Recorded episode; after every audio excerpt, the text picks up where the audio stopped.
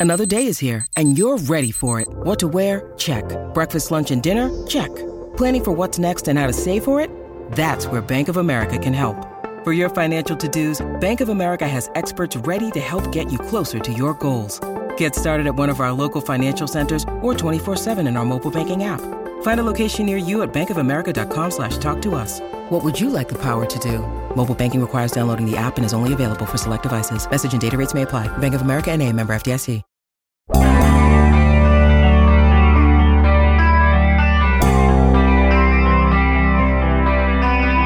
I don't want anything I'm about to say to be misconstrued. I still very much believe that it would be best for this football team if Matt Canada was not the offensive coordinator. But man alive, have you guys ever seen anything like this? Good morning to you. Good Thursday morning. I'm Dejan Kovacevic of DK Pittsburgh Sports, and this is Daily Shot of Steelers. It comes your way bright and early every weekday. If you're into hockey and or baseball, I also offer daily shots of Penguins and Pirates, the other two teams in town that I cover, and I hope you'll check those out as well.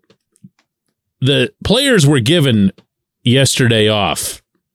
That was Mike Tomlin's unspoken way, at least unspoken publicly, way of rewarding his players for the effort that they gave over the weekend in beating the Ravens.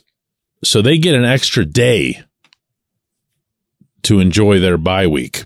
They had one practice Tuesday and then that's it. And that's kind of nice. They won't be back until Monday. And then, of course, they can put their heads down and start preparing for the Rams out in Los Angeles the following week. The coaches hung around. The coaches understand this, always hang around. There's very, very, very little downtime in the NFL coaching world, and there is none when it comes to in season. So they were around, and just as the defensive coaches had met with the media, which is a common thing in the bye week with the Steelers. The offensive coaches did so yesterday. And all anyone, of course, would have wanted to hear was what Canada had to say. Not because they're necessarily interested in his viewpoints, not because uh, they want to find out what's going through the mind of the offensive coordinator. No, no. It's that every single syllable the guy speaks is picked apart rapidly. It's unlike anything I've covered, and I've been doing this around here for a long time now. I can't recall whether it's a an owner like Bob Nutting, who's very unpopular, never had to deal with anything like this, whether it's a general manager, Ron Hextall just got fired by the Penguins after having that chanted in the arena back in April. But again, the, the nastiness, the, the universal aspect to it definitely didn't exist. Head coaches, of course, managers of the Pirates have been unpopular, but not like this. Players, nothing, zero we're at the point now where fire Matt Canada is being chanted at the hockey game across town during play. Understand that that happened during play. I don't think that part's gotten enough attention. This wasn't something that the fans thought about doing while they were bored. It was during play of a tight and fairly significant for an opener game. And in that context, there's people presumably just sitting somewhere thinking to themselves, yeah, man, but really got to get rid of this coordinator. And they, they get it started. Now, listen, this is a lot like an event. Okay. Uh, this is a, a lot like a, a meme that erupts on social media. I think more than it is a general sentiment. I actually believe that at this point. Not that people don't legitimately want Canada gone, but I think this has just taken on its own life. It's, it's grown its own legs and it's now just become the hot thing to discuss, the hot thing uh, for people to. I, I don't even want to say go back and forth on because everybody agrees on it. I don't hear anyone anywhere saying, yeah, keep him. Sure, let's give him another chance. Nobody says that. But I do think that, how do I put this? Some of it's getting pretty bad. Okay. Uh, some of the stuff that I see, hear, and read goes way beyond, hey, this guy is not good at calling X's and O's at the NFL level. Uh, it's it's nasty. It's it's belligerent. It's brutal. Sometimes I can't begin to fathom what he and or his family are actually getting that we might not see. And you know, I'm definitely not here to take the people in my profession off the hook. I will casually begin a written column with Fire Matt Canada. Now, I'm I know that I'm writing that from the the standpoint of I don't believe he's the right guy for the job. I don't believe that terrible things should happen to him. And I don't even believe that it's his fault. I don't think he should have been promoted. And I don't think that the people over his head, most importantly, right now, should still have him in place. That's not his fault. It's not his fault that he's in the position that he's in. It's not his fault that he's still there. And yesterday, one of the questions that was asked of Canada, presumably because of the chants at the hockey game, were about the chanting in general.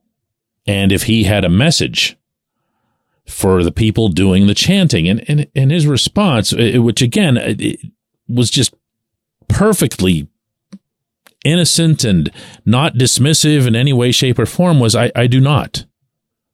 That was it. I do not. It was those three words. He didn't say they didn't have the right to do it. He didn't do anything. He, he gave the three word answer and then he looked around at the rest of the reporter pack like, is there another question that anybody has? Because, you know, I'm the offensive coordinator here and I'm here to answer questions about football. I, I'm going to say it again. This isn't about whether or not I've got second guessing or wondering if he should. No, okay. He's not good at this job. But you know, people, wow, you know, easy, easy. When we come back, J1Q. This segment of Daily Shot is brought to you by our good friends at Mike's Beer Bar. They're located on Federal Street, directly across from PNC Park. Mike has more than 500 beers on tap, including from more than 50 local breweries. Stop in and say hello. Tell Mike we sent you. Mike's Beer Bar,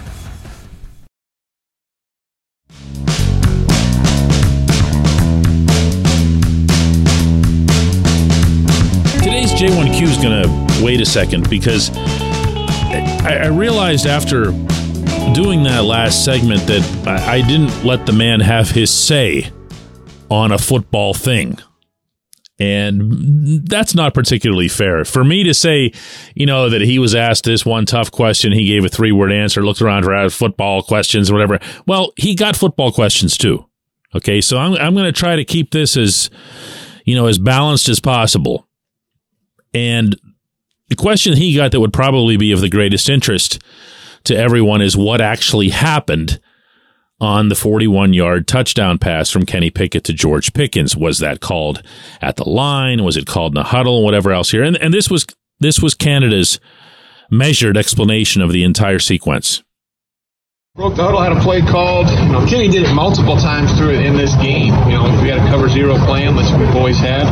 Um, and in that exact instance, you know, the routes were kind of called in the huddle, but the protection had to change. So he came out, he saw it, he made the protection adjustment. George, you know, the three guys stayed on what they had because they were the I'm sorry, the routes that, that they need, you know, that, that worked in that point. You were pressed across the board. So Kenny did a great job, but again, he probably did that three or four times throughout the game, and, and, and everybody did a good job with that. Yeah, he's confirming in essence here stuff that's already been uh, reported, stuff that Kenny himself described, other players described. The play was called, the play was practiced, and the play went off as it's scripted, and it was scripted by Canada the thing that was audibled at the line, as everyone, everyone, everyone has now confirmed, was the protection. So here again, he could have gotten indignant about it. He he could have said something like, you know, this is crazy. I'm not being given credit for anything, and and then everybody would have really gone after him. And I am not, for the third time, advocating that Canada should stay on as coordinator even for another week.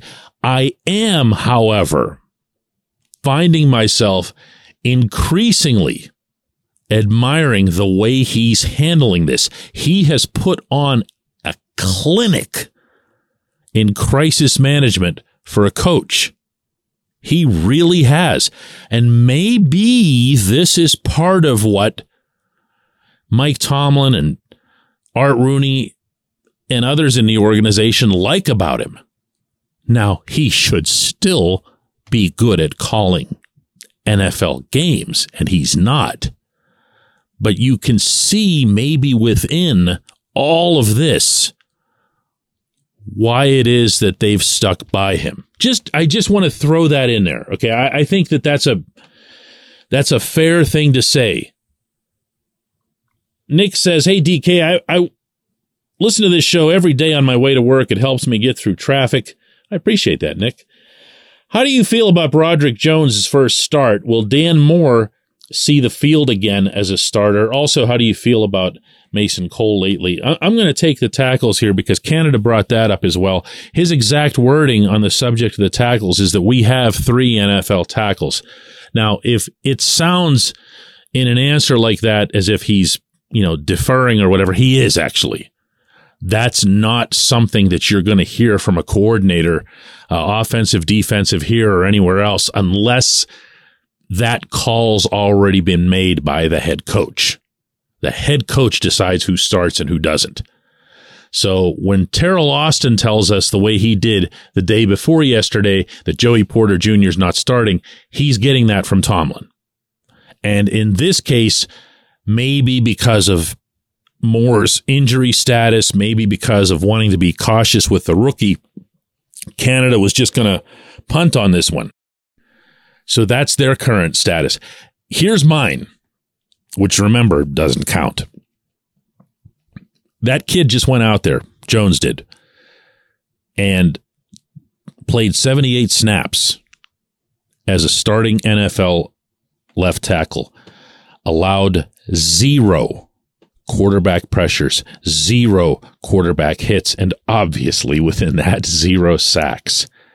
He also happened to be on the side that the Steelers chose for most, not all, but most of their successful runs. I, I don't know how you draft someone in the first round. You trade up to get them, and they respond like that for you. And then you say to them, hey, the other guy's, uh, he's feeling better. Let's put him back in. When Moore didn't play that well in any of his games. He he's not nearly as bad as some of the grades that I've seen. He's also not nearly as good as other evaluations I've seen. He's had kind of a eh year so far. In fairness to Moore, he's also gone against some real beasts. But this kid went out there and just gave you essentially perfect football at a bookend position protecting his quarterback's blind side, I'm not really inclined to tell him to go sit down. He did what you wanted him to do. You know who else did? Joey Jr. I don't believe that Joey Jr. is going to sit down. He might not be out there for the first snap so that they can mess with his head or do whatever it is that they feel is necessary to push his buttons given his personality, which they would know way better than any of us but I think you're going to see more Joey Jr. than you're going to see Levi Wallace or Patrick Peterson, depending on how they end up splitting those guys' various assignments. And as for Mason Cole, I'm a believer, but he's got to be a lot better. He's got to be a lot better. I appreciate the question. I appreciate everyone listening to Daily Shot of Steelers. We're going to do one more of these tomorrow.